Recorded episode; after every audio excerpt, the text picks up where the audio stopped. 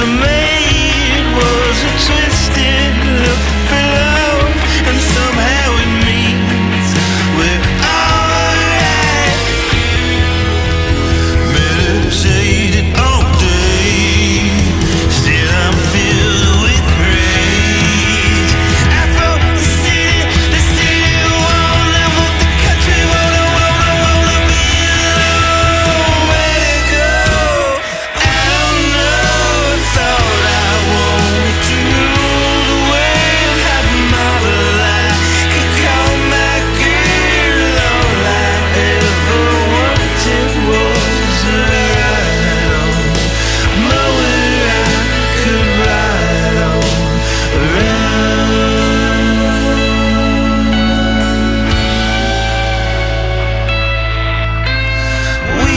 just point the fingers It's in sin.